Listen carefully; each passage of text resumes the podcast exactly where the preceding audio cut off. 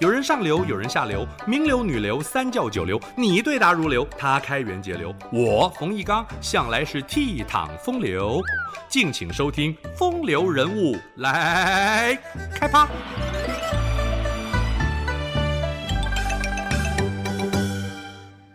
文天祥短暂一生四十七年，竭尽心力，以身殉国，令人动容，是千秋万世的民族英雄。文天祥出生在南宋理宗时期，天资聪颖，仪表堂堂。二十一岁到首都临安应试，洋洋洒洒万言文章一气呵成，钦点为状元。然而当时是由贾似道把持政权，朝廷对于环伺在外的蒙古一味避祸，文天祥忧国忧民，提出许多御敌方针，可惜都没被采纳。忽必烈称帝。准备一统中原，贾似道粉饰太平，谎称自己在鄂州督军有功，吓退敌军，因此被朝廷加官进爵。其实当时是因为忽必烈急于争抢大位，匆忙率军北返。文天祥对贾似道的欺瞒行径嗤之以鼻。忽必烈正式定国号大元，军事行动日趋积极。文天祥虽被朝廷任用，却一再遭到贾似道排挤，屡遭打击，却未改其志，被派往江西治理赣州。此时已经是宋度宗执政，整体形势更为险峻。长江上游的重镇襄阳是蒙古攻夺的第一个目标。吕文焕坚守城池六年，因为贾似道蒙蔽军情，未能及时发兵救援。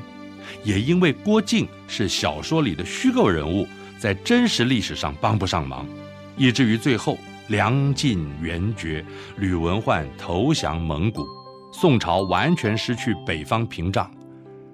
文天祥护国心切，自行组织义军，招募的人数多达数万。文天祥散尽家财，添购武器粮草，誓死保卫临安，激励天下豪杰都能为国家尽一份心力。杜宗皇帝崩逝，只有三岁的宋恭帝即位。蒙古大军兵临城下，贾似道终于被罢黜。朝中仍旧弥漫着议和风气，主战的文天祥孤掌难鸣，即使愿意肝脑涂地，也难以力挽狂澜。宋恭帝穷途末路，投降蒙古。文天祥临危受命，以右丞相兼枢密使的身份到敌军营中议和，和元军主帅伯颜激烈争辩，毫无惧色。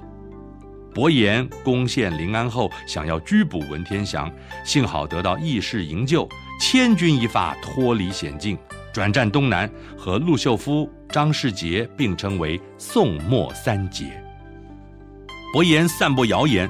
谎称文天祥已经投降，文天祥屡遭猜疑，颠沛流离到温州，处境险恶之极。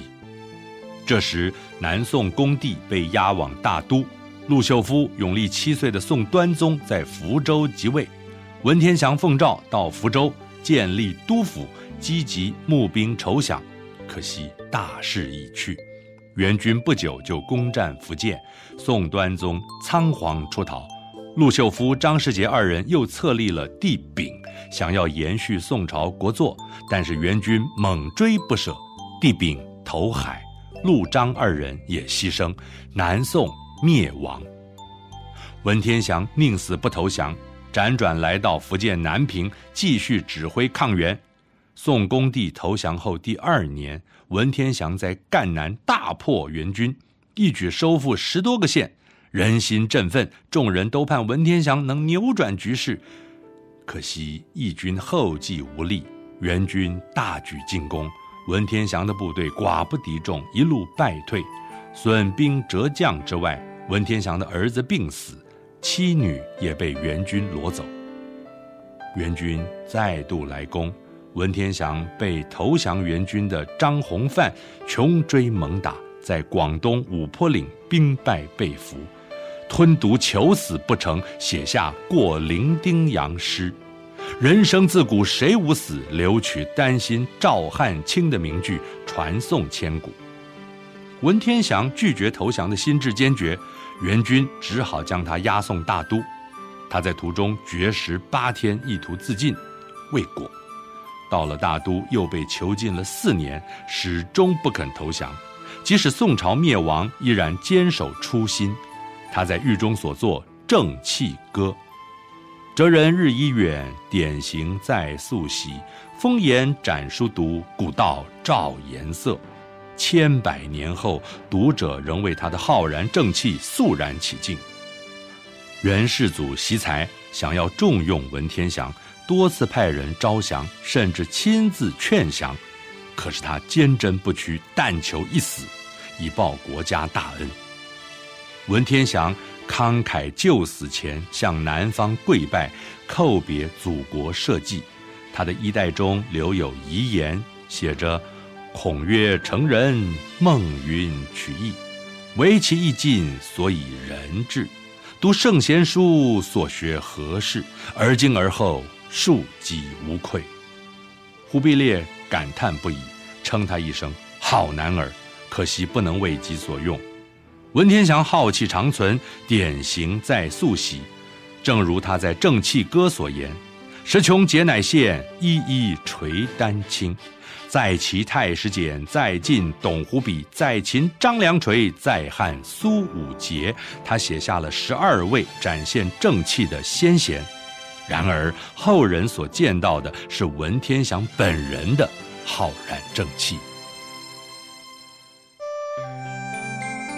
以上风流人物来开趴，由中华文化永续发展基金会直播。